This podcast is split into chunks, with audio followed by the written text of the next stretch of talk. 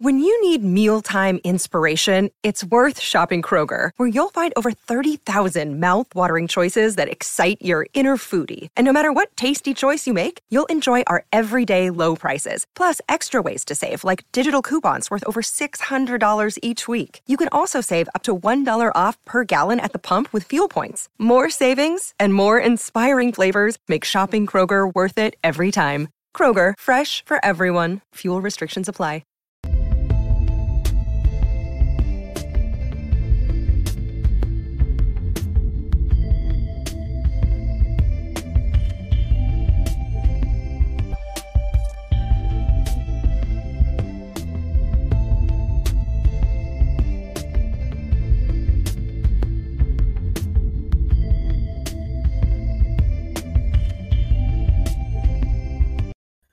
Well, Garrett, rivalry week turned into survivalry week as all the top teams got tested early and often. We're sitting here watching the last ever Pac twelve After Dark game. We're reminiscing on the end of the regular season, and we're looking forward to the college football playoff rankings on Tuesday. All that and more right here on a Week thirteen live recap on the Three Technique. One man. Goodbye. Hello, Heisman. twenty, twenty-five, thirty, thirty-five, forty, forty-five, fifty, forty-five. There goes Davis. Oh, my God. Davis is going to run it all the way back. Auburn's going to win the football game. They get it to Rogers. They give it back now to the thirty. They're down to the twenty. All the Davis is out on the field. He's going to go into the end zone. Four-man Alabama rush. Got him. Oh, no, they didn't. Oh, my gracious. Yep. How about that?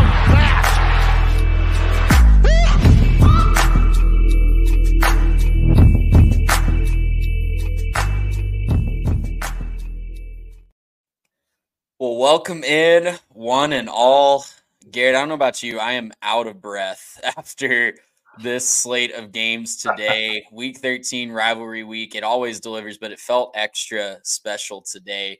So many top teams were on the road. So many top teams facing just hungry rivalry opponents. Even if they were, you know, five and six, six and five, a lot of top teams were tested today. That iconic Vern Lundquist quote, "Oh my gracious," fit. So fitting for so many of these matchups today. Welcome in, everybody, uh, to the Week thirteen live recap edition of the Three Technique. Garrett, I not much else I can say about that. It, it was a wild Saturday. It was a wild Friday at times as well. Uh, but Saturday absolutely delivered today. Oh, this was incredible. The the title for the stream, if you're watching, Rivalry Week, Save the Best for Last. That is one hundred percent the case this year. Man, I mean, it just felt like it, you, you couldn't get a break from an awesome game, right? You know, we try to sometimes figure out, like, okay, when's, like, a good time to go and sit, you know, in here and, and make some graphics, and what's a good time to, you know, go and start stuff up. Man, like, there just there wasn't was no a time. time. There wasn't a time all day today to go do that. And there wasn't much time last night either. I mean, you know, from the word go, Texas was off to the races last night. Oregon looked fantastic last night. Um, and, and that was even with the fact that we were all gathered over here celebrating. And so, I mean, look, it's it's a crazy time. Um, it, it, it always is crazy to me how fast the college football season goes. But, man, like if this was our little last big swig of the regular season until next year, we took gulps. I mean, we took absolute gulps today. It was fantastic. I loved it. I'm so excited to start breaking it down. Yeah, you're absolutely right. You did mention we were celebrating last night. Baby Turney is on the way, so congratulations. Uh, Garrett and his wife are expecting a lovely girl, and we were very yeah. excited for that. Um, I feel like I'm the only one not experiencing a milestone right now, but uh, on the Three Tech team. But hey, be, uh, be happy about that for now. Milestones sometimes are great, and sometimes they're, you know, expensive. We're chilling right now. We're chilling, and we're happy with that. But, yeah, Rivalry Week was fantastic. We're excited to break it all down with you guys. Before we do that, let's pay the bills really quickly. This episode and all episodes are brought to you by our friends over at the Transfer Portal C F B. They're bringing you all the in-depth coverage that you can handle for this college football season. It's coverage by fans for fans, and it's great stuff. We have our weekly article coming out tomorrow, our headlines and review. Thoughts and prayers to Mitch writing that article, because I don't know how he's going to narrow it down to three to five storylines to review. It's it's going to be almost impossible. I'm sure Ryan Day will be headlining. I'm sure some coaching announcements that have been trickling out this evening will be headlining that as well. We're not going to get into that on this show, but um, yeah, it's so many great things to cover. A great team of riders over there. Make sure you're checking out all the great content. And we are also brought to you by our friends over at Home Field Apparel. You can use our code three tech pod, but we would suggest uh, not doing that, even though it does get you fifteen percent off. It is still Black Friday pricing for the rest of the weekend. You can check our link on Twitter at uh, three tech pod on Twitter. We have a link, a special link that goes to their site, and all of their stuff is on sale, twenty percent off for Black Friday. So use that code Black Friday using our link on Twitter. You support the pod, you get yourself twenty percent off to get that Christmas shopping, a head start on all that Christmas shopping that you know you need to do. So Garrett, with the bills paid, with us ready to dive in, let's start at the top and let's bring in our friend, good friend of the show, who uh, I guess gets to say he won the rematch today, Mister Teddy Moore, our Michigan super fan, joining the show yeah. to help us break down the Go. story of the day. And that was the Michigan Wolverines three-peating in the game for the first time since nineteen ninety-five through nineteen ninety-seven, defeating the arch-rival Ohio State Buckeyes thirty to twenty-four. Teddy, congratulations, my friend. Great victory from your team today. You can see the stats up there on the screen. The, the score kind of doesn't reflect how this game felt, because it felt a lot more like a defensive slugfest for most of this game.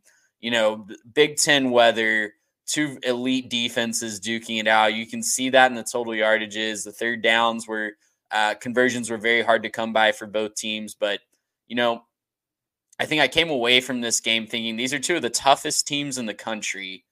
But Michigan, once again, just kind of outlasted the Buckeyes, out-toughed the Buckeyes when it mattered the most. They got the yards they needed when it mattered the most, and they kept Ohio State from getting those inches that they needed the most down the stretch.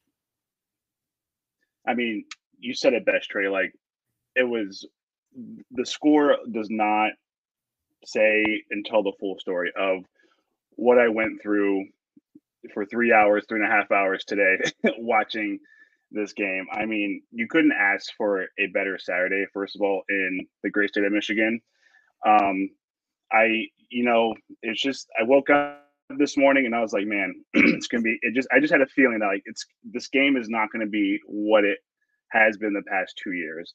And as I was just anticipating it and waiting and waiting, which felt like hours of waiting for this game to start. But then when it finally kicked off, like I, I think Michigan went went three and out, Ohio State went three and out, and I was like, yep, it's gonna be it's gonna be one of those games. It's not gonna be a lot of offense. I mean, the stats tell you the full story essentially, but I think the most important thing was when you look at the fourth downs, you know, Sharon wasn't afraid to go for it. No matter, you know, when he was on our side of the fifty, he wasn't scared. Like, he knew what this game is and what it meant, and he was not afraid. And I don't know, there was a couple of times Ryan Day, he just looked a little timid to me. I don't know if he was just, I don't know what it was, but you could just see it in his eyes and something with the play play calling.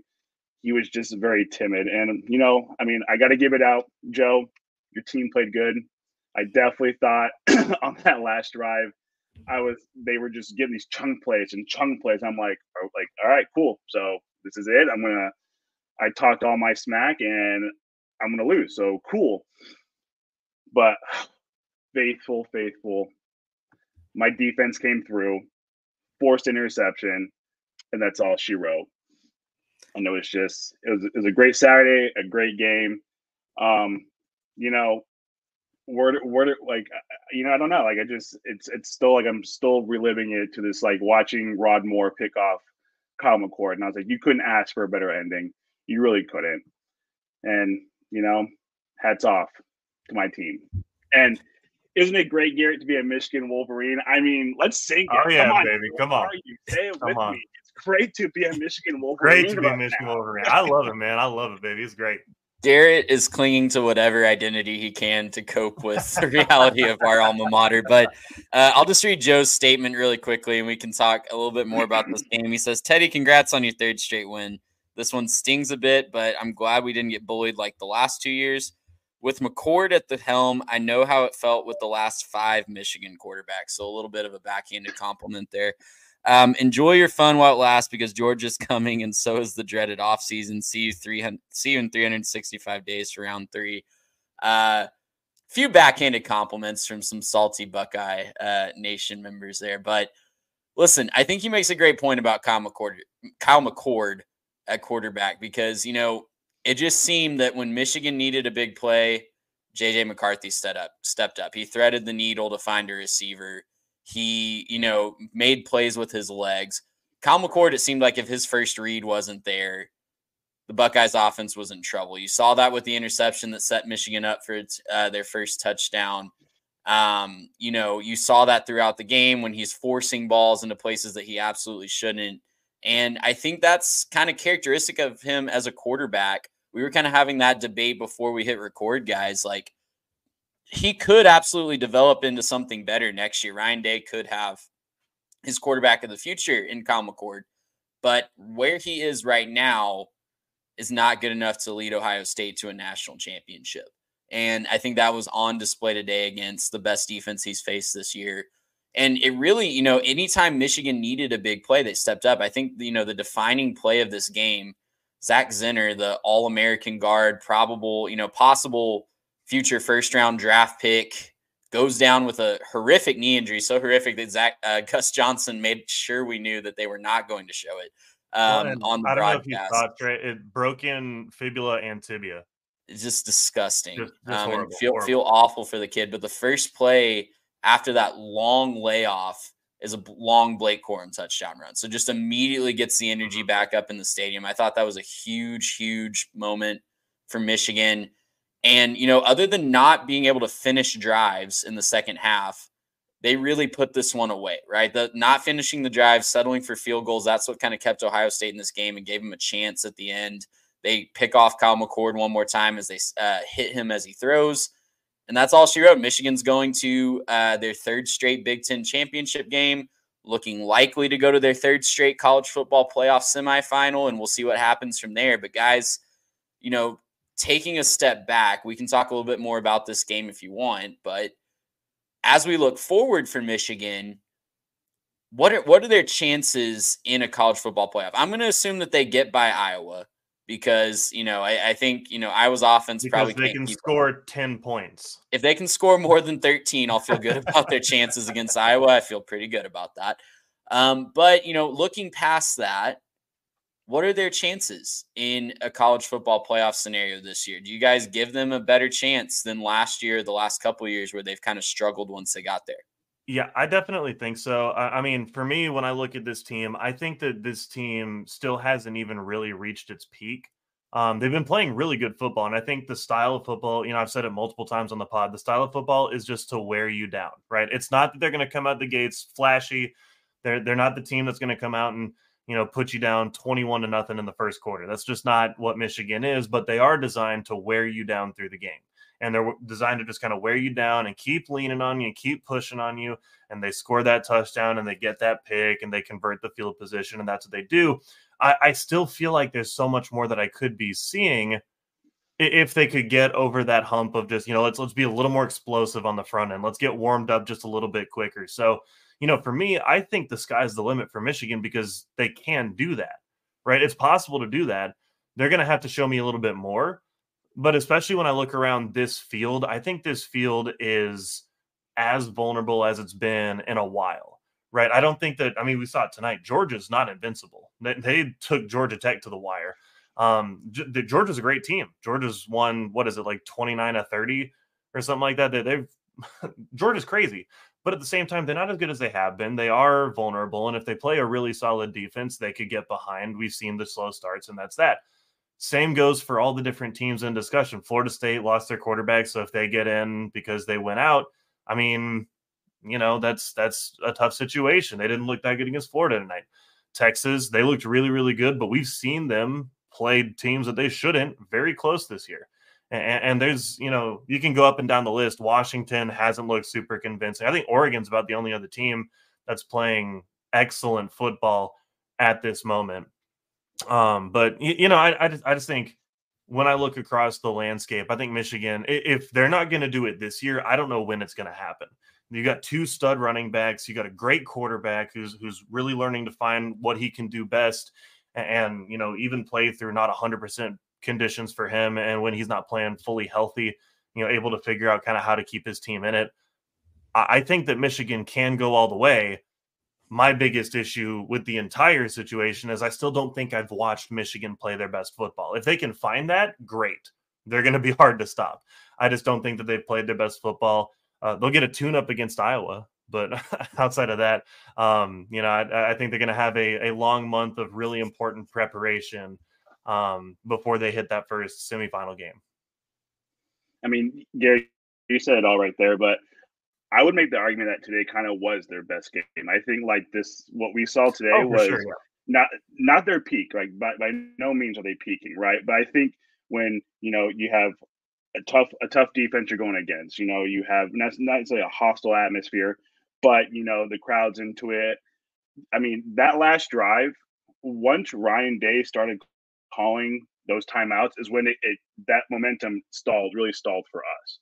I mean, we, we were going down, getting first down after first down, and my my my my sweet mom, they're like, "Why are they just doing all these little short little run plays or short little, you know, paths?" I'm like, "Mom, they know what they're doing. They're running down the clock. This is what they want to do." When you have, like, it was essentially almost a six minute drive, like five or six minute drive, and I was feeling really good. And then of course I had to settle for three. But I mean, you know, Georgia really doesn't scare me.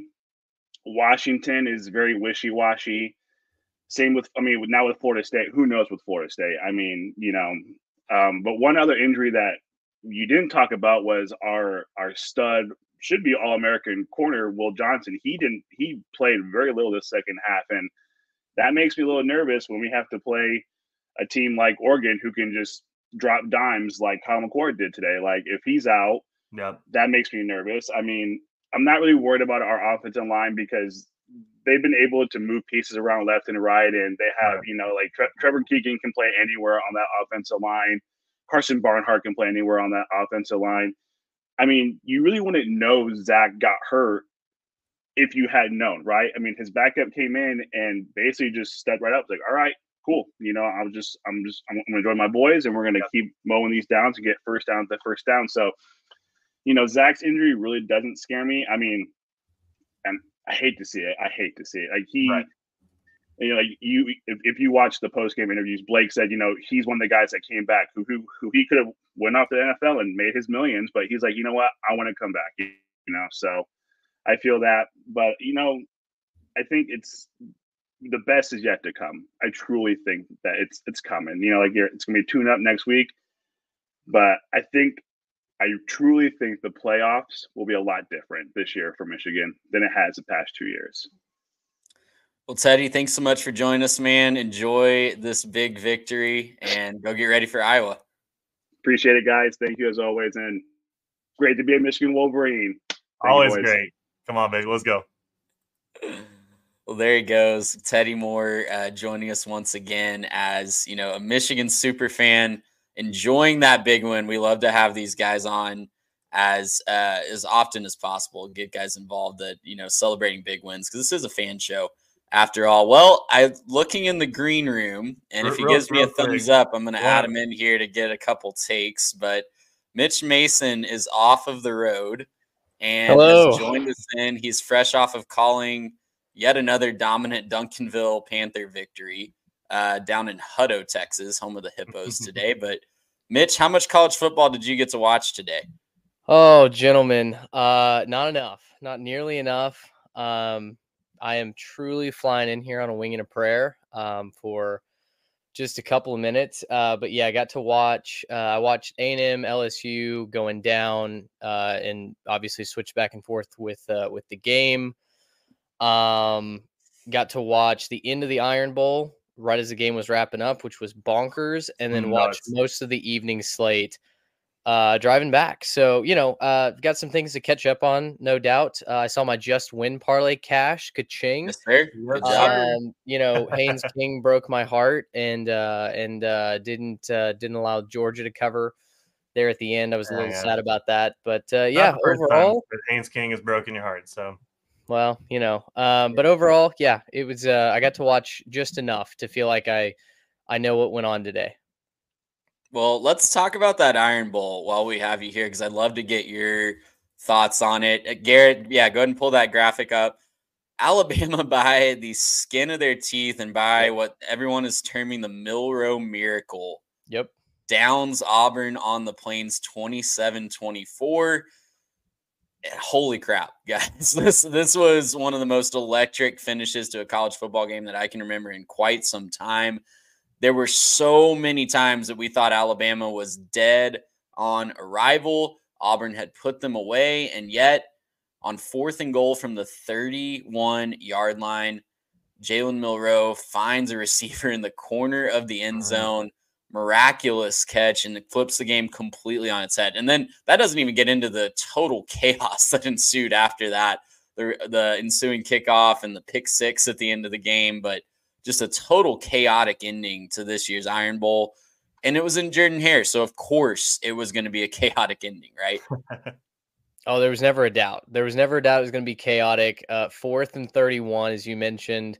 Um, I, I would just like to say, um, you know, I don't know who tweeted it first. We were, we were tweeting Milroe Miracle, uh, as it happened. So I would like, you know, co-author credit co-author on that. Sure. uh, yeah, exactly. I think, I think the College Football Hall of Fame in Atlanta should, uh, should list us on that plaque. Um, I mean, what a, what a job by Nick Saban in Alabama. I mean, you guys were texting me as we were finishing up uh, our playoff game. So I was reading through texts as I was pulling that up. And I mean, from the way that y'all were talking about it, it looked like Alabama was dead, uh, that, that Auburn was going to, oh, they looked pretty dead for a second there. Yeah. That Auburn, if they didn't win by, you know, one, was going to win by uh, at least a full score. I think the punt, the muffed punt was the absolute game changer. Um, you know, gosh, like, you got to feel for that Auburn kid just slipping. Didn't, didn't like muff it traditionally, just slipped. I don't know if it was raining there or not, but um, Alabama then able to, you know, a- at least threaten. Uh, and Trey, as you texted me, oh gosh, Alabama's melting down. And, and to get in that fourth and thirty-one and create another chapter in this historic rivalry, it's just, um, just incredible. Saban finds a way to win, and uh, you got to tip your cap.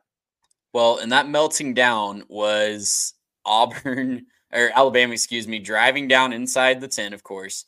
The center snaps it over Milroe's head right past him. He's not ready for the snap. That sets him up backwards. Then on the very next play, Jalen Milroe scrambling, throws the ball after he's already crossed the line of scrimmage. Just looked like, yep. You know, stuff you never see from a Nick Saban coach team when the game is on the line. And yet there they were. Fourth and thirty-one, Isaiah Bond comes up huge with the reception in the back of the end zone. And, you know, I, I joked it's survivalry week, and that's exactly what Alabama did, right? They kept their slim playoff hopes alive. Auburn wanted nothing more than to ruin the season and just send Alabama mm-hmm. home. I guess they would still get to go to Atlanta regardless next week. But, you know, make that game pretty much meaningless for the Crimson Tide if Auburn wins this one. And Auburn ran the ball really, really well. two hundred forty-four yards on the ground, only ninety-three through the air. They didn't really need that. Um, and, you know, it felt like Auburn was right there. They they had a couple miscues that a six and six team is going to have with a more talented team.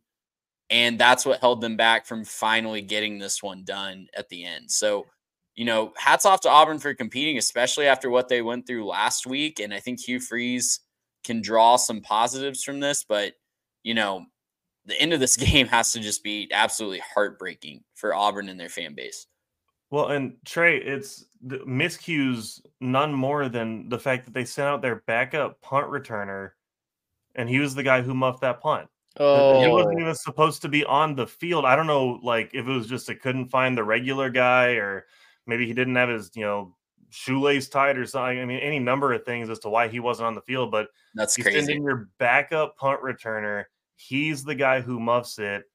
And only because I, I believe it's only because he called for a fair catch was why they stopped the ball dead there. They might have preferred if Bama just walked that one in so they get the ball back. And I mean, man, like it, that was that was brutal. And, and I do want to pull this one too. A, a quick comment here.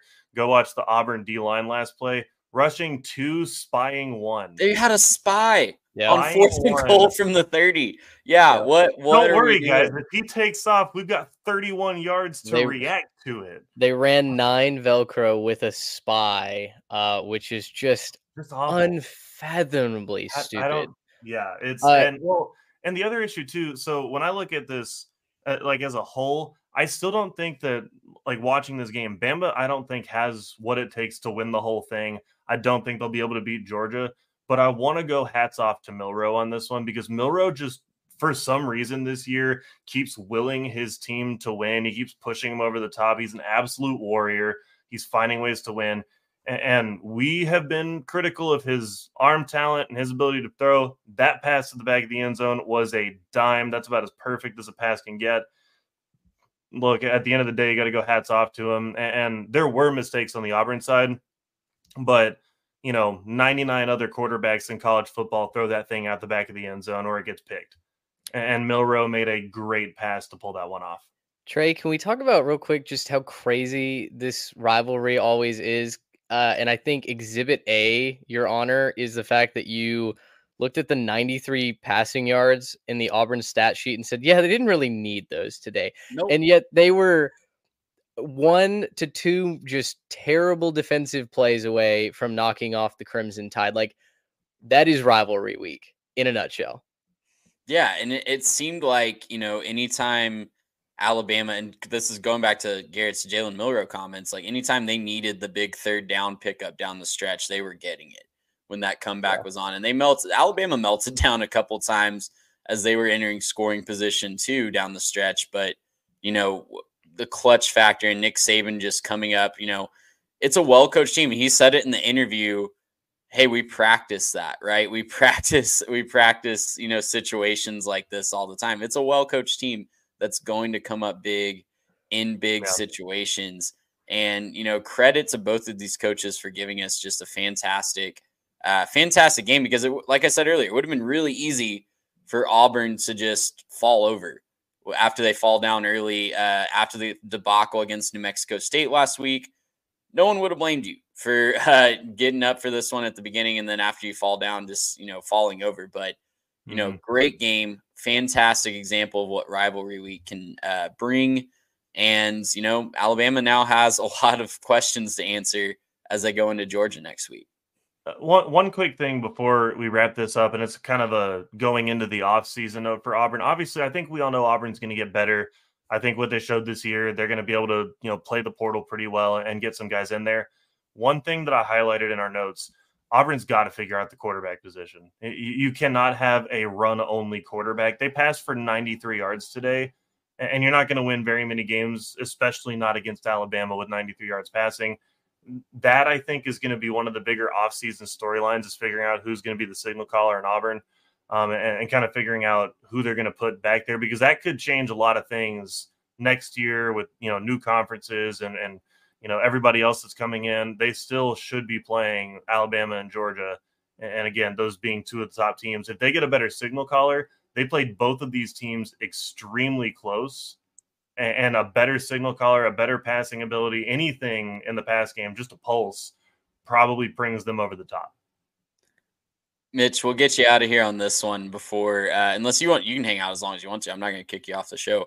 But uh, Austin does want to know, could the Duncanville defense stop Ollie Gordon? Your thoughts? Oh, boy. Duncanville front seven was hellacious today. Um, yeah, man, Ollie Gordon, what, another five touchdowns? Is that right? Five touchdowns. In a double overtime victory, the first time uh, that a Polk running back had scored five touchdowns since one Mister Barry Sanders did it in his Heisman campaign season. That's about the only other one to think about. Uh, so, you know, I'm I'm going to go ahead and say no. Uh, I think Mister Ollie Gordon, a guy that um, myself, many other experts uh, around, not that I'm an expert, but many experts around the Texas high school scene pounded the table for the in-state schools to offer him.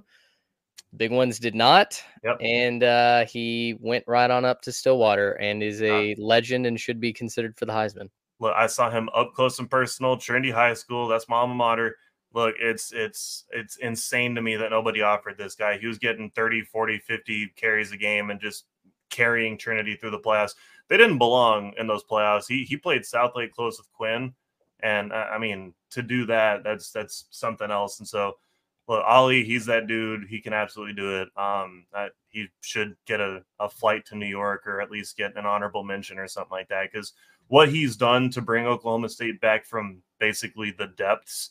Uh, I mean, look, guys, they lost to South Alabama, and I mean we're dead and in the it wasn't water. Close. It wasn't. Yeah, and it wasn't close. They, they got blown out, booed off the field at halftime. And then they decided, wait, hold on a second. I've been noticing that guy's pretty good in practice. Should we just start giving him the ball? And they did that, and they started winning. So yep. Shout out to Oklahoma State for knowing what's good for him and, and pulling that off. But, yeah, I, I don't know. I don't know if anybody could stop Ollie Gordon right now. Maybe Michigan. They got a pretty good defense. But uh, I'd, I'd put me in the doubt category for anybody stopping Ollie Gordon right now. Well, Mich- Mitch, like I said, uh, get some rest if you need to. Feel free to hang out if you want to. No rules here. It's a live recap show for Rivalry Week. We don't we don't have any rules over uh, here. What's what's what's next? I've got a I've got let's a few more minutes in me. Apple let's, Cup. Let's, let's, Apple let's Cup. Do it.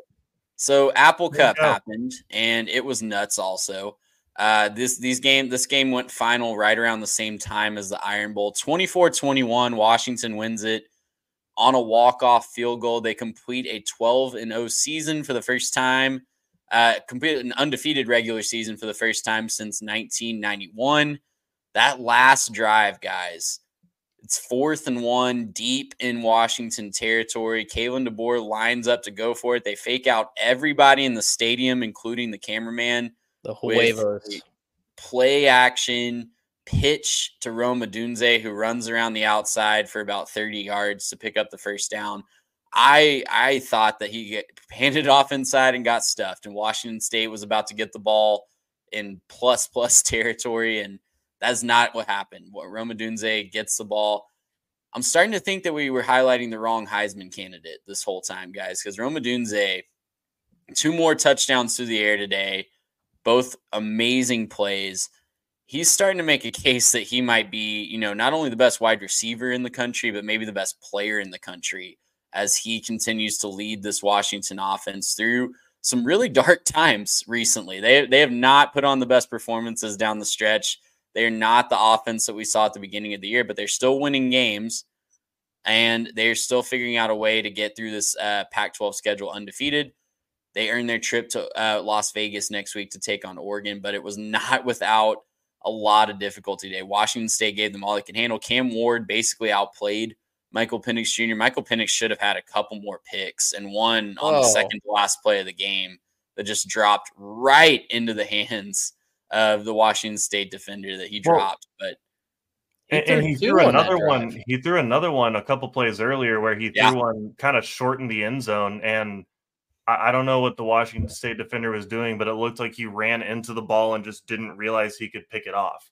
Yeah, like I don't know what he was doing or thinking, but it, it, I mean, it probably surprised him that he threw that bad of a pass. And I, I don't want to totally just take that over, but I don't think that Washington has looked near good enough recently to, to warrant some of the top four consideration. And I understand they're undefeated and they won games. You got to give them credit for winning games. You can't take that away from them. But I mean, maybe this is a question for the, for the preview next time, but what do we really think about next week? Cause I texted y'all, I think Oregon's about to stomp Washington in this conference championship game. They've Oregon's looked really, really good the last several weeks. They've been blowing teams out, including shared opponents with Washington.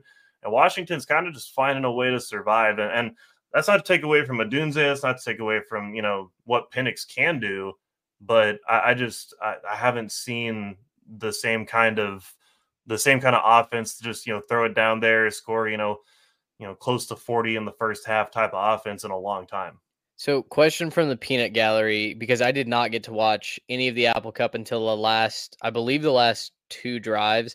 The rush yards and pass yards in the graphic should be switched. Is that right? I, I'm assuming we didn't have quarterbacks throw for. Yes. Yeah. Okay. Okay. Yeah. All right. Because Trey said that, that Ward outdueled Penix, and I was like, ah, that doesn't seem like much of a flex based that on that. That is, yes. That should be okay. Okay. Pass just, on top. Yeah. Just making sure. Yeah. Um, Yeah, th- my only comment on on the Apple Cup, I guess, is, is twofold. First of all, yes, you absolutely have to give credit to Washington for winning games, just like mm-hmm. you have to give credit to Texas for winning games, just like you have to give credit to Alabama. But the play calling on that fourth, on that last drive for Washington, the fourth and one aside. All right, that one worked. But then after they got inside field goal range, why on earth did the yes. Huskies keep throwing the ball? Run the ball. All so you needed, block. It was like Kalen Moore was like literally testing fire. Ah, oh, let's see how close I can get to not going well, to the playoffs and survive. And it didn't. It didn't make any sense. Phantom, to me. He throws the two phantom interceptions, and then on that third down, he gets sacked. He loses massive field position, made that field goal way yeah. harder than it needed to be. Yeah, the sack. You could have just handed the ball off, said, "Yeah, we're not going to score on this one. Maybe if you score it through, you know, you can kind of, you know, find your way through a little lane and score. But right now, yeah. just go down, two hands on the football, put this thing in the middle. Let's make this thing an easy kick." Uh, I'm Mitch. I'm with you, man. That was confusing play calling, and and I mean, at the end of the day, you still scored twenty-four total against Washington State, who has not exactly been a killer defense, um, and has put up, you know, they've let up some big numbers. I look, man. I'm, I'm not trying to be that guy, but I just don't think Washington has what it takes. I, I think that something went wrong. They have it in there. We saw it at the beginning of the season, but they've completely lost it since the Oregon game. And it almost felt like that Oregon game was their season for some reason, because they stopped competing after that game. They they rise and fall, it seems like, with the level of their opponent. And I mean, that is uh, that may not be an accurate assessment at all. We're looking at a twelve game sample size, and they're undefeated. So, um, but at the same time, it, it's like uh, outside of the non-conference schedule, they've kind of played right there with their opponent, whether a good team or not. Uh, Trey, you know, listen, as you and I were leading the Cam Ward parade a year too early, I feel like we're going to be the guys that, uh, you know, break out Cam Ward's name or maybe Jake Dickert's name in a sports trivia contest later mm-hmm. on in life. Um, you know, the results just didn't end up being there, but you know, I, I think, uh, I think sometimes the, The real prize is the friends we made along the way, and uh, I, I feel that I feel that in my heart about this Wazoo team. Uh, five and seven is just not not indicative of what either of us kind of thought this team would be, uh, what we thought Cam Ward would be. But uh, you know, I think uh, I think we take some some fond memories into the next stage of life. So here's my counterpoint to all that, and I, I hear what you guys oh, are saying. Beautiful eulogy, man. Come on. Here, here's my counterpoint, though. It is probably more difficult to go undefeated in the Pac twelve for whatever reason than almost any other conference on God's green earth. That's, it, that's pretty fair. It is the first time that any team has gone undefeated through a season, not just a conference season, but a se- an entire season in the Pac twelve conference since twenty ten. Oregon did it on the way to the B C S National Championship oh, wow, team yeah. appearance, where they lost to Auburn. So it has not been done in quite some time, and Washington was able to find and a way. And it won't ever happen again. And it will not ever happen again, as we are still watching. You know, it's ticking down to halftime here in the last Pac twelve After Dark game, and it has been a Pac twelve After Dark game with a scoop and score called off, a lot of fumbles, two or three picks, and a kickoff return touchdown already, thirteen seven Cal up. But, man, I – You you can't, you got to give them credit for winning. You're absolutely right, Mitch. They haven't been doing it pretty. They've been playing some tough opponents recently. You know, like, I don't want to make excuses for Washington. They don't need me to carry water for them, but it's going to be really easy. And yeah, Andrew, you're absolutely right in the chat. It, it is very e- hard to go undefeated in the S E C too. It's just something weird happens in the Pac twelve where all these teams are so comparable, and it's very difficult for, um, For it's difficult to go undefeated in any conference, but it just hasn't happened in the Pac twelve in a really long time. So, yeah, Washington did it. They're going to have to figure out a way to beat Oregon next week, guys. Right now, where would you set the line on that game if you were the odds maker? I'd put Oregon minus four just because they've looked better. Um, and, and I realize that's maybe not entirely fair because they did lose earlier in the season. But, I, I mean, if you've watched football the last – you know, week or so, the last, you know, month or so, the last, you know, couple months. So, you know, I think Oregon just looks like the far and away better team. They're, they're better in all phases. Bo Nix is, I mean, outclassing the rest of the country. We'll talk about that in a second, but Bo Nix is looking extremely good. I, I think I'd put Oregon as a pretty moderate. I wouldn't put him at like a touchdown favorite, but I'd give him four, maybe five points. I'd say Oregon minus three and a half uh, for all the same reasons that uh, the Garrett said. Yeah. yeah, I think I'm right there with you. I'm doing a quick search to see if anybody has a line on that yet. Our friends at MyBookie did not. I'll keep looking there uh, and see if I can find that throughout the rest of the show. But it'll be fascinating to see when that drops tomorrow. But again, Washington wins the Apple Cup. Uh, twenty-four twenty-one, it's going to be fascinating to see how that game turns out next week. Oregon versus Washington in Vegas on Friday night. Well, we'll say goodnight to Mitch. Mitch is going to go get some well-earned rest after a long day of driving across this great state. uh, and we'll we'll see you next time, Mitch. Thanks, guys. Looking forward to uh, listening to the rest of the show in the morning. Hearing, uh, heard some breaking news come across the wire, so I'm I'm looking forward to uh, might, hearing. Might be doing a Sunday special again this week. I was gonna say, yeah, hearing kind of maybe some rapid reaction, and I know we're gonna have uh, have more coming up. So anyway, Woo y'all enjoy the show, and uh, yeah, have a great night. I think I'm You're sick right. that day, so uh, we'll we'll oh, see. Yeah, yeah. I think I'm sick tomorrow. I um, think I'm sick tomorrow. I'm really feeling something coming on. Yeah. Well, Garrett, let's get into the rest of the college football playoff contenders. We talked about Oregon. They were all over Oregon State and state rivals in the Civil War.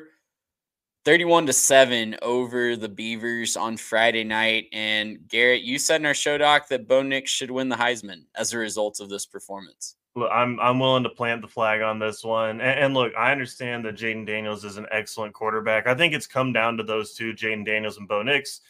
And if Jaden Daniels wins it, I'm not going to be devastated or heartbroken. That's probably a, a decent pick. But after what Bo Nix has been able to do with Oregon, what he's been able to win, I do think winning should matter when it comes to the Heisman Trophy.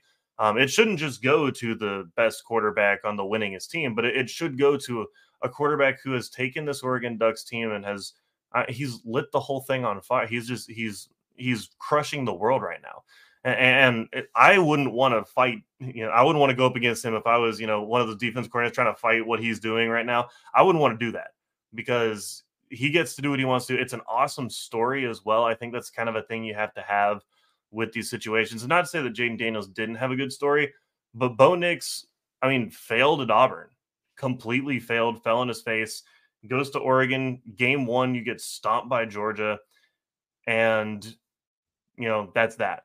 Um, since then, he's just been amazing. He's looked so good. And this year, I mean, fantastic. He's set the, I think this was the record for um, completions, I think, by an Oregon quarterback since I think Marcus Mariota was the last guy. He held it at three fourteen. Bo Nix at three fifteen.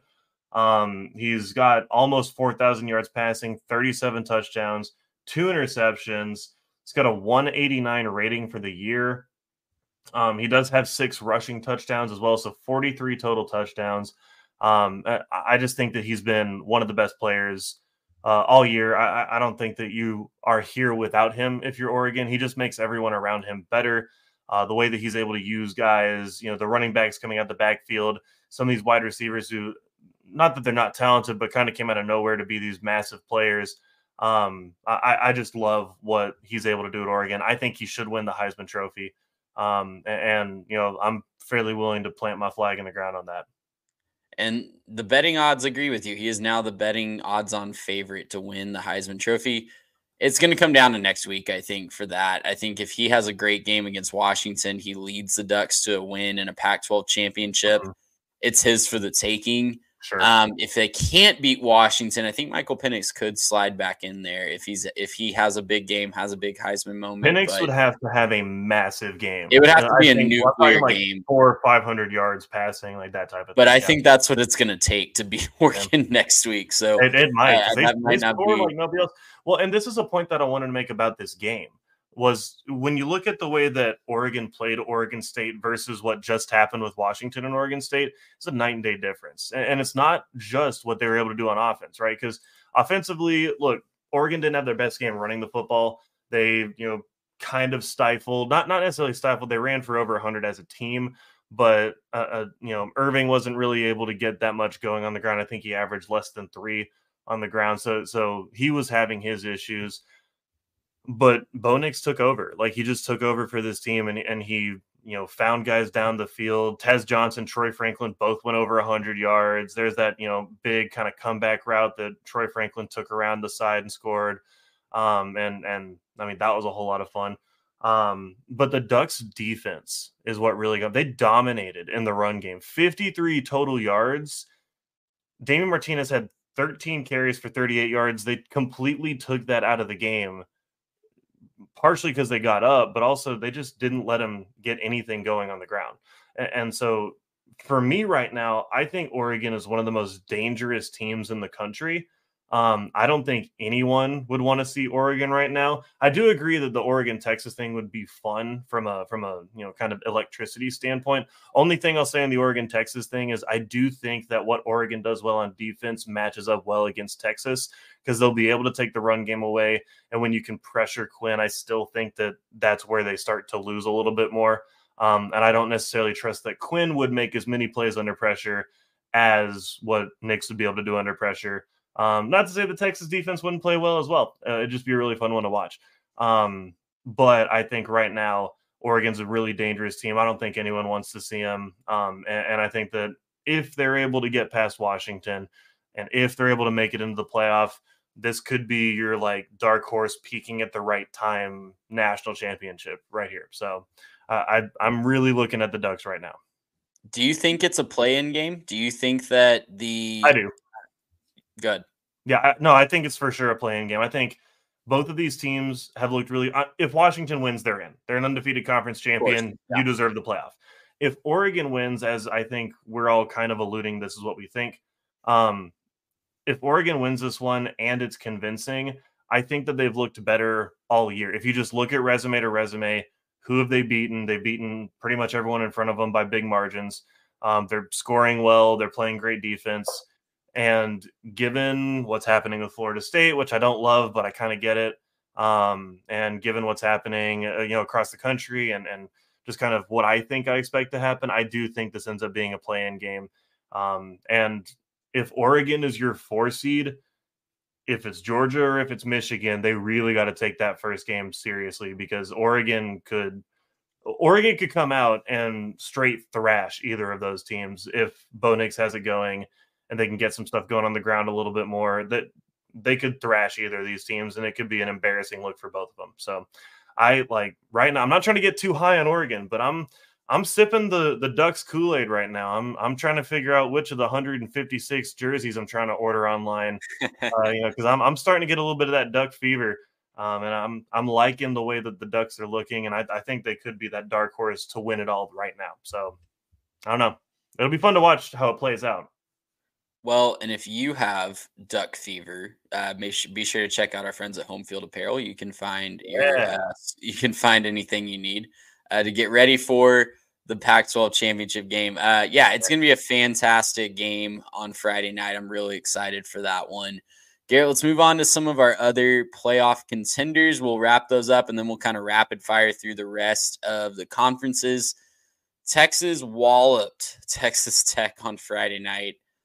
fifty-seven to seven was the final score. Texas finally played a complete game and didn't let a team back in. I say that, and yet, you know, there's still a lot of questions about Quinn Ewers' performance.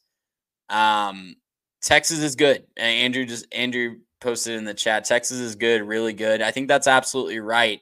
I think they could, I still think they could be in trouble when it comes down to the final Uh, you know, situation here. Austin, I'm going to put his comment up here. Austin's asking, what does Texas need to do to make the top four? They've got to obliterate Oklahoma State next week, I think. one hundred percent. And they're going to have all the eyeballs in the early slot, the Big twelve championship game. They have got to absolutely annihilate Oklahoma State. That's step one. And I still think they need a little bit of help. They need Louisville to beat Florida State. And, you know, they got to be cheering hard for Oregon. They've got to be cheering hard um, for uh, maybe Alabama to upset Georgia. I don't know that Georgia would fall all the way to four. Like, I, I don't know yeah. how that Alabama-Georgia game affects I, Texas because – Look, I think they need Alabama to lose, honestly, because – I think they do too. I, I really do. Georgia probably gets the four seed if they lose. I, I think they need – I, they need Alabama to lose to Georgia. Andrew, uh, if is that line you're talking about the um, Texas game or the uh, Louisville game? Because if Louisville's favored by eleven and a half, I'd be shocked. Uh, I, I think for, probably the State. Texas game, just because I think okay. they're a lot. I, I don't know that for sure. I mean, look, I, I don't think Florida State factors in right now because I do think there's a really good chance that they end up losing that title game just because, I mean, Louisville, they didn't look good today. They lost Kentucky, but they're still a really good team. Um, Florida State, not very convincing. But I think even taking Florida State out of the equation, I think right now it's looking like, if I'm guessing, I'm thinking Georgia wins. They're probably number one. Michigan's probably going to end up being number two. Um, I think Michigan will probably hop Georgia for the moment, but if Georgia beats Bama, they'll go back to number one. So they're probably one and two regardless. Um, and then where we're at from there is you got two spots for winner of the Pac twelve championship game. I think that's a play and you're in. I'd like to say that Texas is in. If they make the, you know, if they win their conference, I think another one loss conference champion should get in.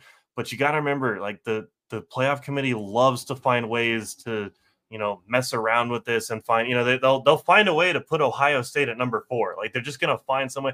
They'd find a way to put Washington at number four if it avoids a rematch, but they think that Washington looked really good. Like let's say that Oregon beats Washington like forty-five forty-two or something like that. And it's both offenses were electric. They both looked really, really good.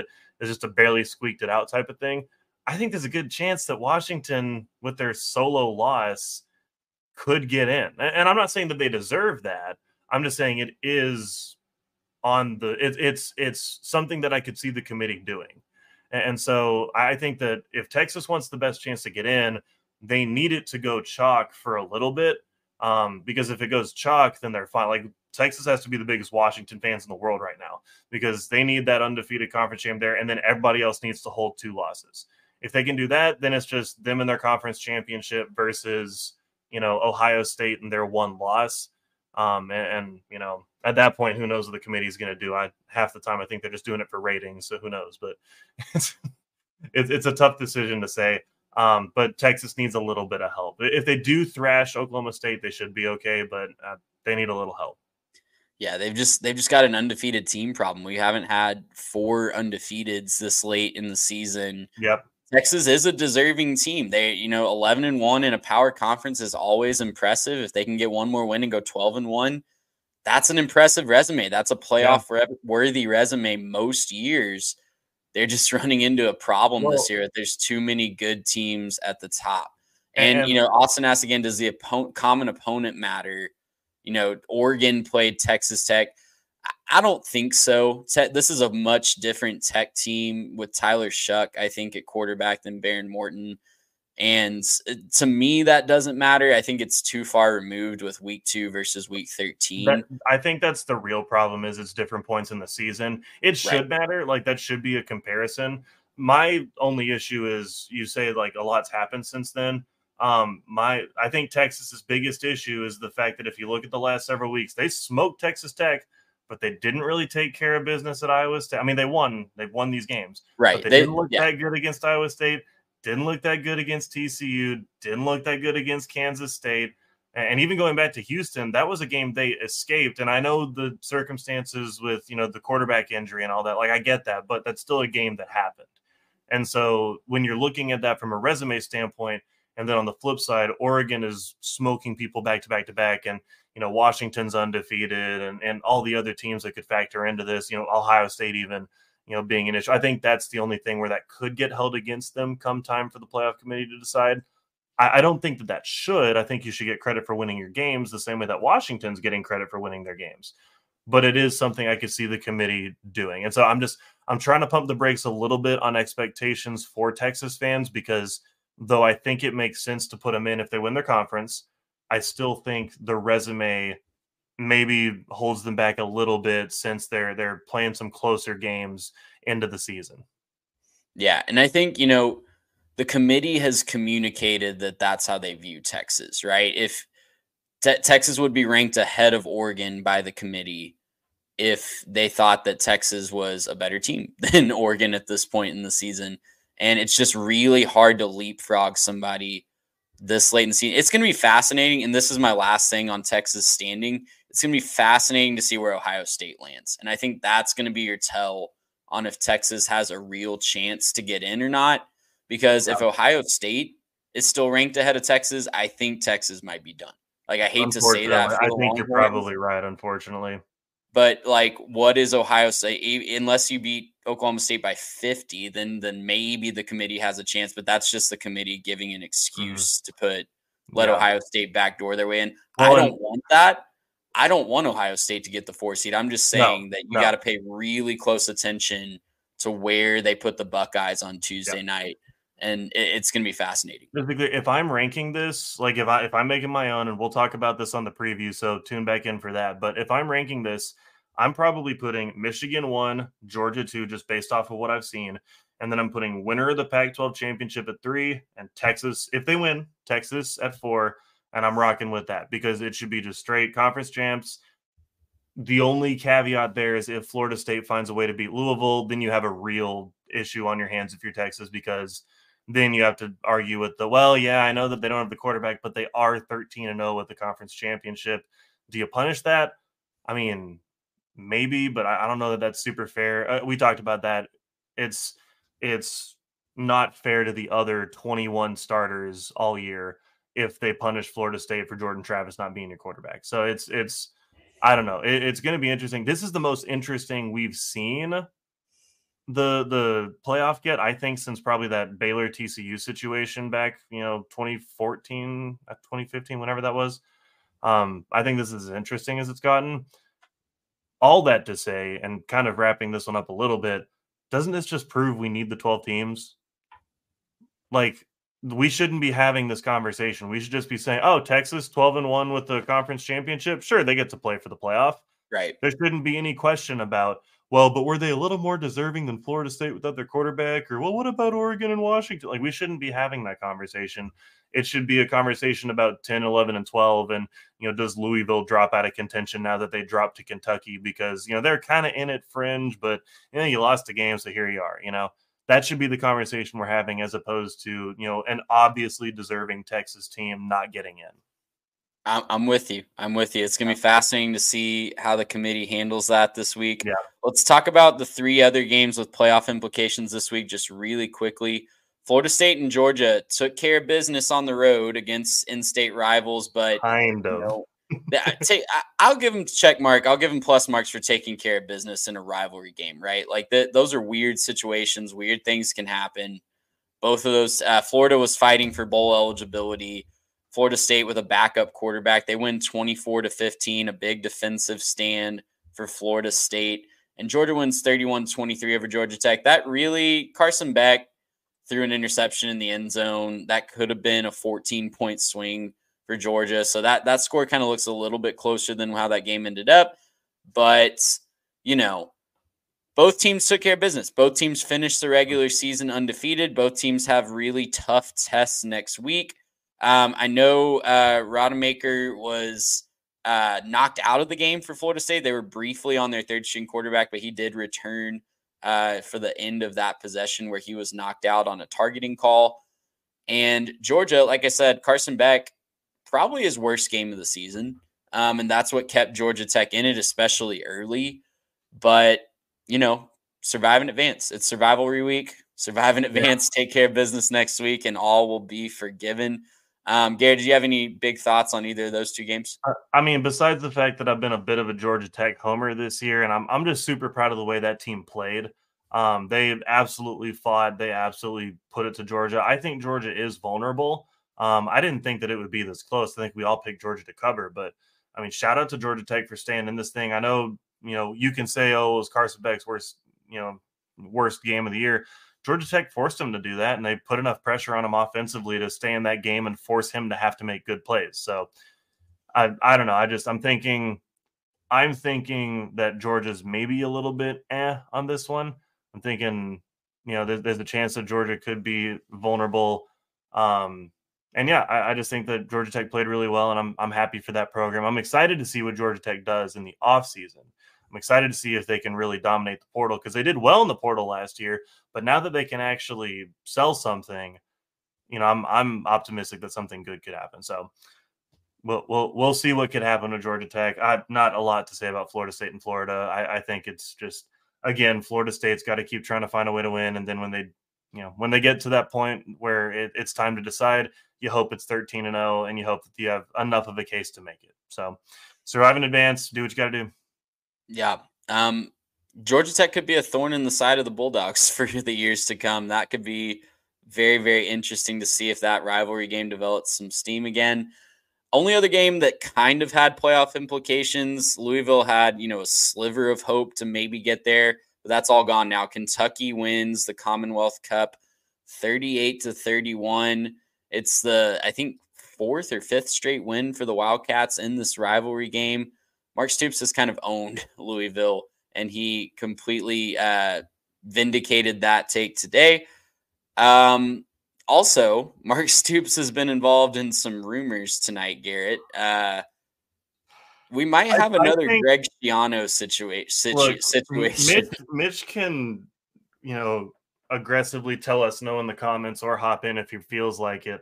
Um, I feel like since this has been shot down by Pete Thamel and others, I feel like it's probably safe to talk about this briefly. Yeah, I, I'm, I feel like it. it's. I know we weren't going to talk about it tonight, so just off the bat, we weren't going to talk about it tonight. It broke kind of before we did this, like in the you know thirty minutes leading up to it, that uh, Mark Stoops was going to be the head coach at A and M. It was you know signed, sealed, delivered. They're crossing their T's, dotting their I's. Billy Lucci talked about it on TexAgs, and and when Billy Lucci says something with regards to A and M, it's happening, right? It's he he doesn't get stuff wrong. He's connected with people. That's that. Um, And if you're plugged in with the A and M fan base, or you have that, um, you have that whole, you know, tab that says Aggie football, or, or a subscription to TexAgs, and you read that thread, you know that stuff got volatile fast. I mean, st- stuff got pretty rough pretty quick. There were like twenty-nine pages on that Lucci art, you know, thread talking about how, you know, oh my gosh, like this is awful, this is terrible, fire everybody, get you know Ross Bjork out of here, this is awful, and. Um, according to Pete Thamel, I'll go ahead and pull this from Twitter real quick, but, uh, yeah, I'll, let me scroll this in real quick, but Kentucky's Mark Stoops will not be the next Texas A and M coach. E S P N can confirm. So, um, I, I like this idea right here. Luch fired up the troops and they went Vicky Valancourt from Waterboy oh, well, to well, the here, I've got one for you, Garrett. I'm going to, I'm going to present really quickly and yeah, go uh, for it. Here it is right here. Here's the official response from TexAgs and company. Uh it's mission accomplished, man. Like uh we we got Dude, we got, we got him. Good Ladies job, and gentlemen. We got him. um yeah, so it Look, I'm not trying to tell any tales outside of class here, but Trey and I had a little bit of a frustrated vent session, me specifically. I mean, Trey wasn't happy about it, but I was extra not happy about it. Um, this was the first time I even considered breaking T O S and, and you know, having a non-safe beverage on the stream just because I was so pent up, stressed about this decision. Um, I I am so proud of this community right now. If, if this really happened because, you know, the fan base decided to revolt, Um, and especially if Lucci was actually thinking ahead on this one, saying like, that sucks, I'm not going to let that happen, then just shout out to Texas A and M. A lot of people give us crap for being unified and being weird and everything else. But if this is what it gets us every now and then, I will freaking take it. Man, I'm seeing th- this is not a week thirteen recap, so I apologize if people don't want to hear this, but um, I'm, seeing week current, thirteen, I'm seeing so. current players celebrating this move too. That uh I'm seeing Taryn York uh celebrating it. I'm seeing several I'll, current I'll be players. On the Aggie tab for a second, seeing if I can pull some tweets. Yeah. So, you know, yeah. What are you gonna do? That that's a fantastic, fantastic situation. Uh, it's too bad, Casey Smith. I, I don't really trust your uh acumen in these things. So, um. Garrett, oh, let's man. get back to the games for just a little bit. I guess we can segue this into the S E C. That's a perfect um, segue A and M, because we got a game to talk about involving these Texas A and M Aggies. A and M lost to L S U today, forty-two to thirty. Yep, Jaden yep. Daniels played really well. Um, he looked like a Heisman candidate against a pretty solid Aggie defense, but the bugaboos that have hurt the Aggies all year, uh, lack of depth at the cornerback position, lack of anybody that can really lock down a good receiver, um, and some defensive uh, scheming issues reared their ugly head yet again.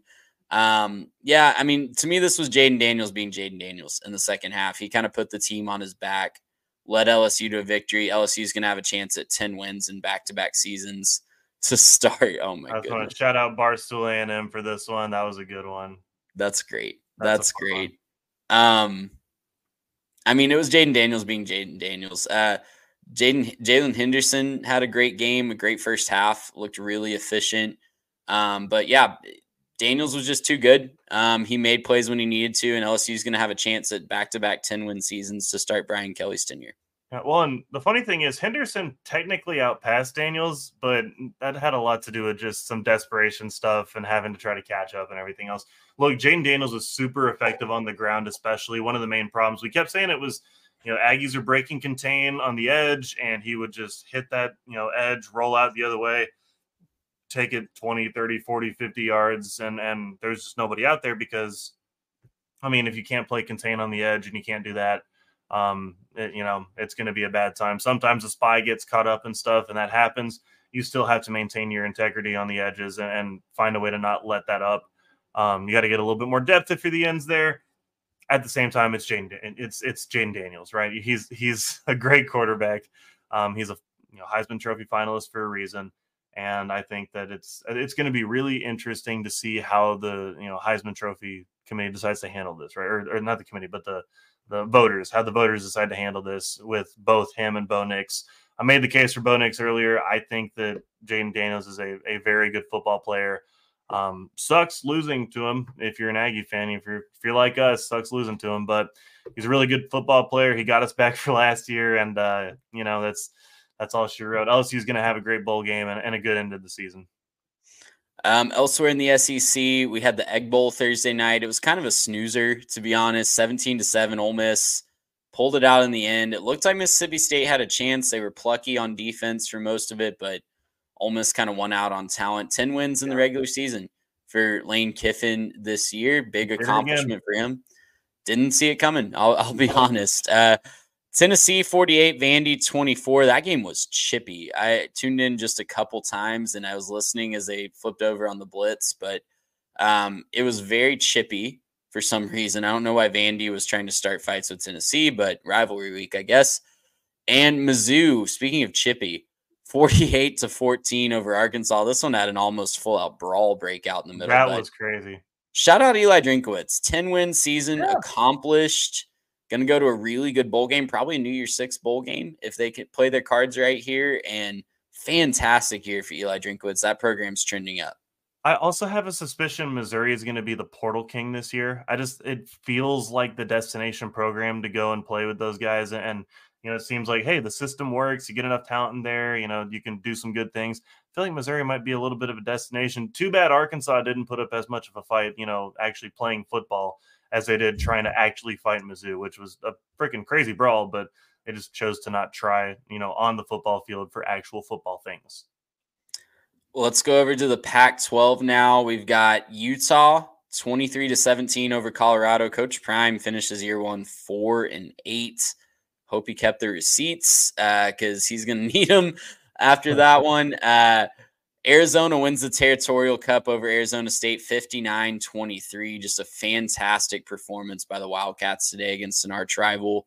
Uh, mm-hmm. They kind of let their foot off the gas. This one could have been a lot worse, but Jed Fish gets nine wins in uh, Tucson, more wins than U S C like we've highlighted, and now comfortably more wins than U S C. And Notre Dame wins their rivalry game with Stanford fifty-six to twenty-three.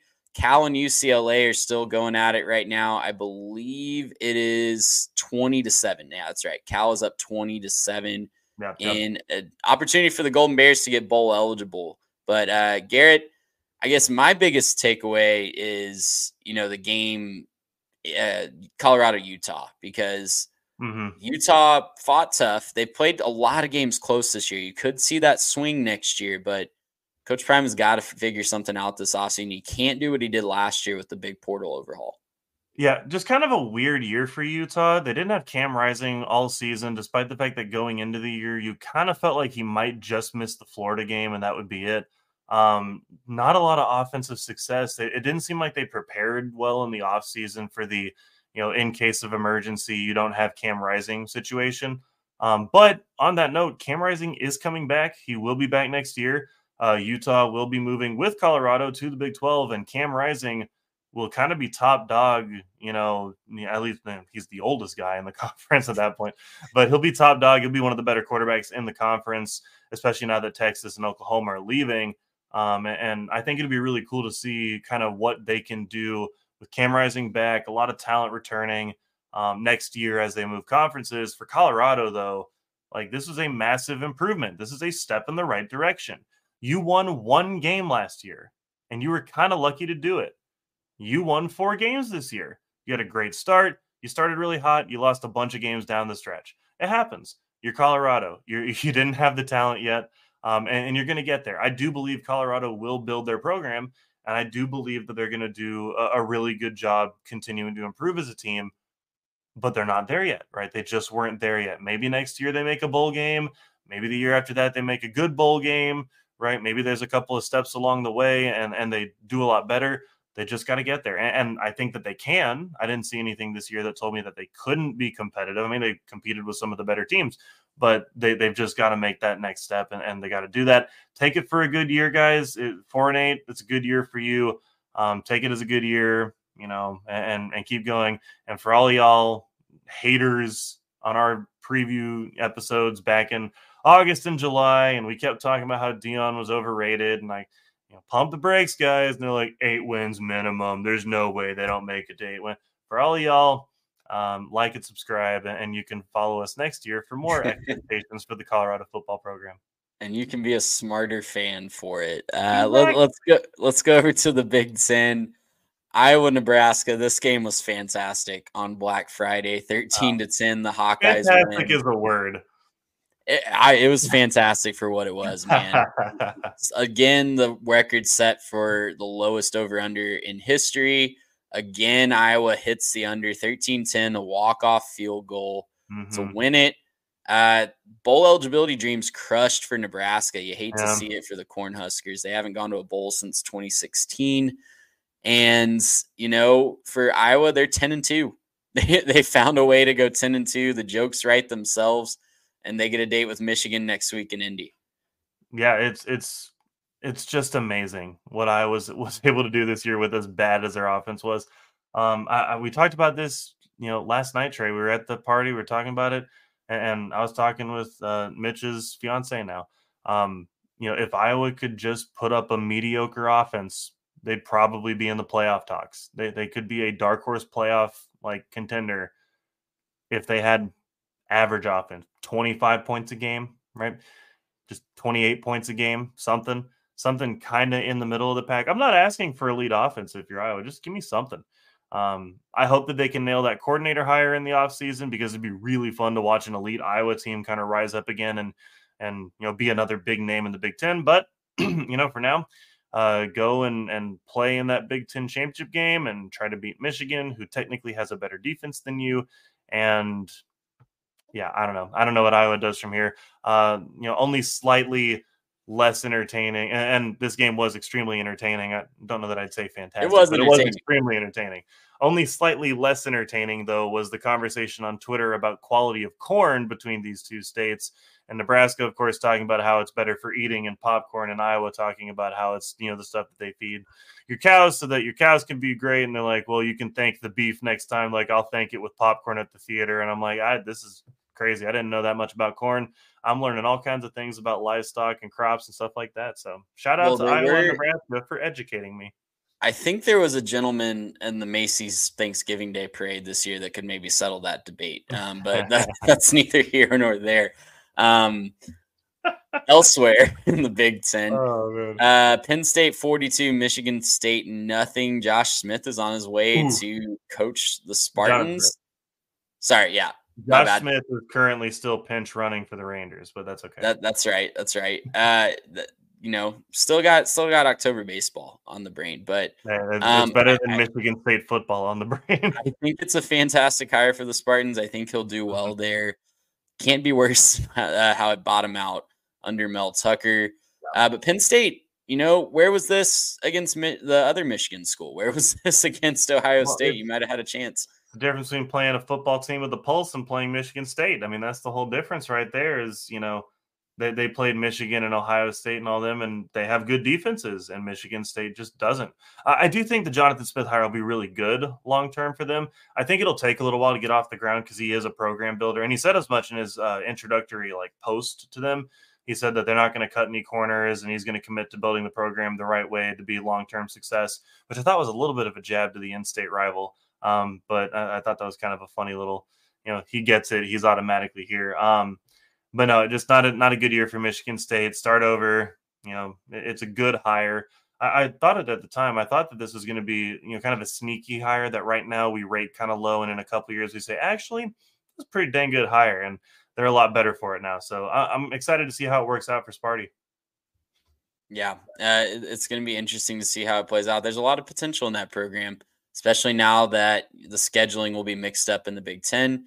Yeah. Uh, some other games of note here, Purdue thirty-five, Indiana thirty-one. Purdue wins the Old Oaken Bucket, one of the best trophies in college football. We like Speaking bucket. of the best trophies, uh, Wisconsin gets Paul Bunyan's axe back uh, for the first time since twenty twenty. They beat Wisconsin, or Minnesota, excuse me, twenty-eight fourteen.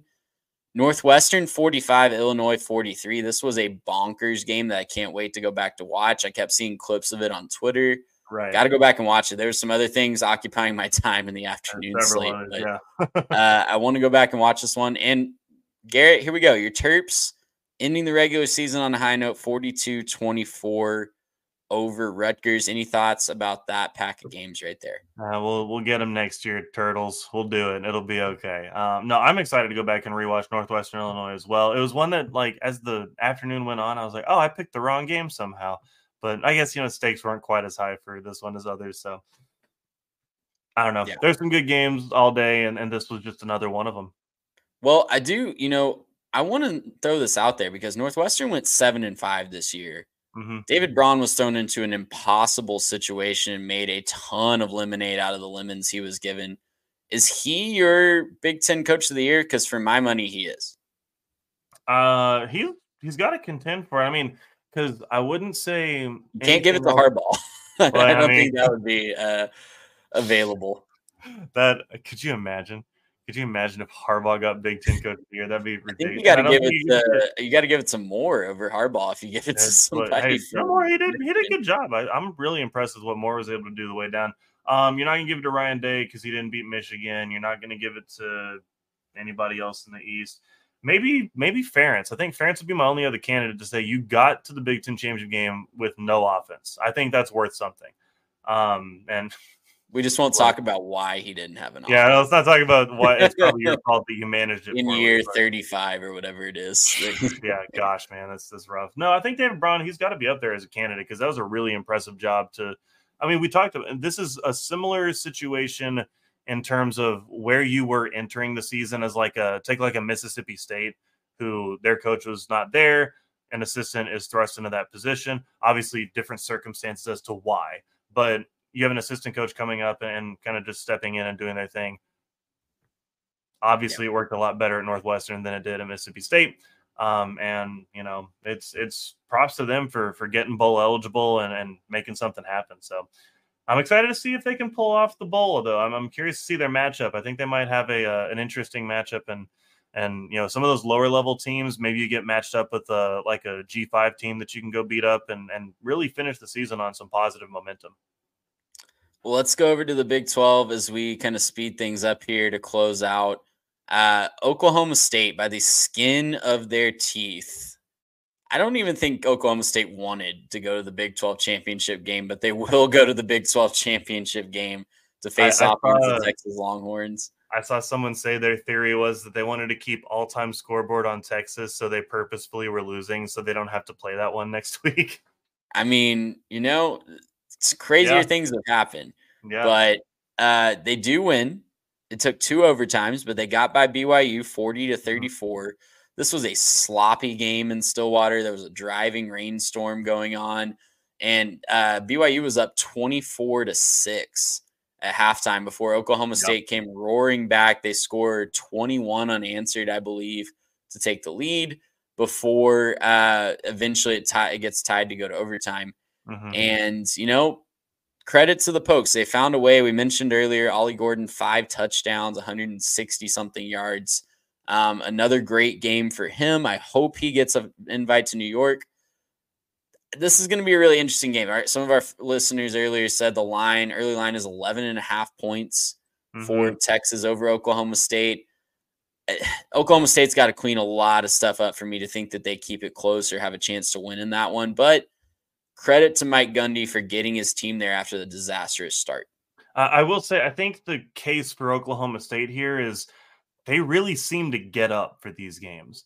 Like the, the games that they've played close down the stretch have been to kind of nobodies. They didn't won. I mean, they got stomped by U C F. That's everything. Um, that's, that wasn't close. They just got beat. Um, but I think, you know, they played some of these top teams closer down the stretch, or some of these lower teams closer. But for the top teams, like for Oklahoma, they got up and, you know, they stomped all over them for Bedlam. I think that they'll get up and be motivated for this one. My big question, we'll obviously break this one down in the preview, but my big question will be, can they, with Ollie Gordon, keep the ball out of Quinn's hands and kind of get that Texas offense out of rhythm? Um, because I think Ollie Gordon is good enough to get his next week, but will they be able to sustain that success over four quarters and, and get that Texas offense off the field, give them limited possessions, keep this thing a little bit down in the scoring? If they can do that, they got a good shot. Um, if the Texas defense stands up and shuts down those rush lanes, uh, it's going to be a long day for Oklahoma State. I agree. I think it's going to be fascinating to see if they can do that. Elsewhere in the conference, Oklahoma closes out their Big twelve schedule forever with a sixty-nine, nice, to forty-five win over T C U. No defense being played in that one. Shout out to my grandpa who wanted me to keep turning it back to that game uh, from the Iowa-Nebraska game. Uh, just because he wanted to see more points being scored, I guess. I don't blame him. Uh, U C F. Yeah. U C F uh, gets bowl eligible by beating Houston twenty-seven to thirteen. West Virginia, eight wins for Neil Brown this year. They come back to beat Baylor no. thirty-four to thirty-one. That's a real I fact disagree. That we have to deal with, Garrett. I don't want it to be true. Well, we are living in that world, and we have uh, to all adapt now. To that you're fact, right, you're right. Um, another eight-win team, Kansas, all over Cincinnati, forty-nine to sixteen, and the game of the night, honestly, was Farmageddon. Iowa State, seriously, offense out of nowhere. Where was this offense last week against the Texas Longhorns? forty-two to thirty-five over Kansas State in a driving snowstorm in Manhattan. It was just an incredible scene for Farmageddon. Yeah, I mean, just an awesome game. I, I brought my wife into the room to see this in the quad box. I was like, do you see anything fun? She's like, ooh, wait, look at that. And then it, that was at the very beginning of the game. So then we see, you know, running back rips off that first play for, you know, massive touchdown. She's like, whoa. And I'm like, this one's going to get messy and fun fast. So, and it did. It was a lot of fun. It was a really fun game. Um, elsewhere around the country, uh, last power conference to talk about is the A C C. Um, we already know the matchup, of course. It's been locked in for a couple weeks with uh, Florida State and Louisville, despite Louisville losing this week. Other games across the conference, though, Duke beats Pitt thirty to nineteen. Pitt was up early in this one before Duke was able to rally. Syracuse, in your face, guys, gets bowl eligible. uh, after starting four and oh, oh, they finally God. get to six and six on the last oh, week of the Syracuse season. Syracuse is so good. Oh, they won six games. Oh. Hey, listen, without a coach, they figured it out. Um, we'll see who they're able to hire and figure it out. Um, maybe you see those no? rumors. Woo. Who says no? I that would be plucky. I would I would be for that. Um, thirty-five thirty-one over Wake Forest. Uh, Virginia Tech stomped Virginia fifty-five to seventeen. Garrett, I don't know if you saw this, but the Hokies went back out for a team picture. Mm-hmm. Uh, to, uh, after they won the game on the uh, opponent's field. Yeah. Big rivalry moment. Virginia turns the sprinklers on on them to get to get them uh, off the field. Just a fantastic rivalry back and forth there. Yeah. Um, yeah, but a big win for Brent Pry. Uh, they I think we're already bowl eligible. If not, they got it. Yeah, they got it today with that win. Um, Clemson, sixteen to seven over South Carolina. They get revenge for the last ugly game. It was a very ugly game, uh, extremely ugly, not easy on the eyes, but Clemson gets the win. And N C State all over their rival. Dave Doran led the Wolfpack thirty-nine to thirty over U N C into nine regular season wins. They're going to have a shot at ten wins again for the first time in school history uh, in their bowl game. And then Miami, forty-five to twenty over B C on Friday, getting to end their regular season on a high note. Any big thoughts about the A C C before we move on to G five, Garrett? Um, I don't know that I have big thoughts on the A C C, if I'm being honest. It's, it's been kind of a disappointing conference. I really expected a lot more out of Duke, and, you know, obviously with the injuries, it didn't really work out. Syracuse isn't good, but I guess they can go bowling. Um, I, you know, whatever. It's fine. It, it's a, it's an interesting conference. We'll see what they can do next year. I think this is probably the conference to go by the wayside when it's all said and done, but Um, I guess the Pac twelve already died, so maybe the A C C is next, and then it's just You're three just, mega conferences. We don't need to. We don't need to pronounce any eulogies for the A C C. Oh, no, I'm not pronouncing it. No, I'm saying it's probably the next to go.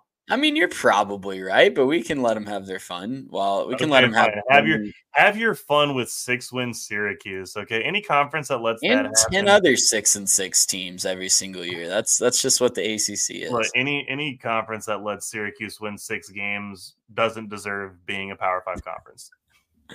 Garrett's personal vendetta against Syracuse continues. All right. Uh, let's move on. Ohio to the State, and I hate Syracuse. I'm a crotchety old man. Yeah. Let's move on to the G five. Uh, Liberty finishes the regular season undefeated for the first time in program history. Shout out to the Flames. They beat U T E P forty-two to twenty-eight. They'll take on Diego Pavia and the New Mexico State Aggies next week in the C U S A championship game. Um, I'm fascinated to see where they end up as a bowl destination. I think they've got an outside shot at the New Year's Six. They need to be rooting for S M U and see where S M U ends yeah. up in the playoff twenty-five, top twenty-five this week. But I think they've got an outside shot. It'd be really interesting. I wish they would challenge themselves in the non-conference a little bit more. Mm-hmm. That's my only uh, hang up with the Flames.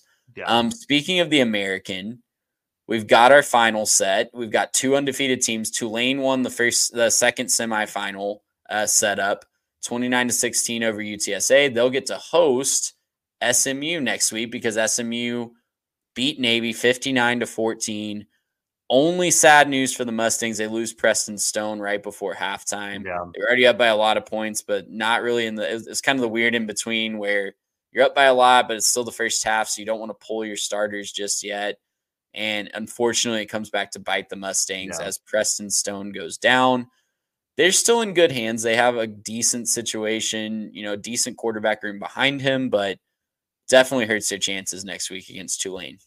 Yeah, it, and it sucks because S M U's been having such a great season. They've been such an electric offense, and I think with Preston Stone at the helm, they have a real chance to win against Tulane. Tulane looked good against U T S A, but definitely had their struggles moving the ball. S M U pairs a really good defense with a really good offense. I think they're going to have – I mean, they got a week to practice. They've still got plenty of playmakers on that squad, but – Um, it, it's going to be interesting to see if whoever the backup is, I don't remember who the backup is right now, but whoever that backup is, um, curious to see if he can get the offense humming enough to just get over the top in that one. Um, elsewhere in the G five, in the M A C, we've got our title champion, uh, title game set. Miami of Ohio beat Ball State seventeen fifteen, and Toledo goes eleven and one in the regular season. They're on an eleven game winning streak right now after they've lost a heartbreaker to Illinois in week one. But they'll get a chance to win uh, a M A C title next week. They beat Central Michigan thirty-two to seventeen. The Mountain West, Garrett, is a mess. I don't know if you've been following this, but we've got three teams tied at the top at six and two. U N L V uh, lost to San Jose State today after San, San Jose State just obliterated U N L V. Um, and Boise State beat Air Force. So Um, it sets up a situation where there's three six and two teams. The tiebreaker is the old B C S formula. They're literally going to break out the no spreadsheet, way. and you they're going to see all the computer algorithms that make it made up the old B C S, they're going to spit out the formula, and whichever two teams are ranked higher, that's who's going to play in the championship next You're week. You're absolutely lying. There's no I, way I, that's true. That is one hundred percent true. I'm not making it up, and they are announcing oh it tomorrow. So none of the three teams know. Um, U N L V oh, no, should. I, I, flipped to the, I flipped to next week's slate, and I just saw two T B Ds, and I said, wait, what happened there?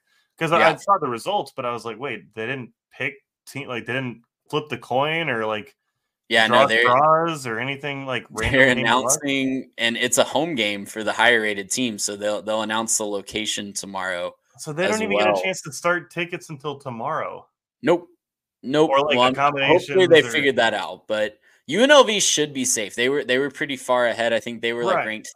I, I saw that they were ranked thirty-five going into sure. this week.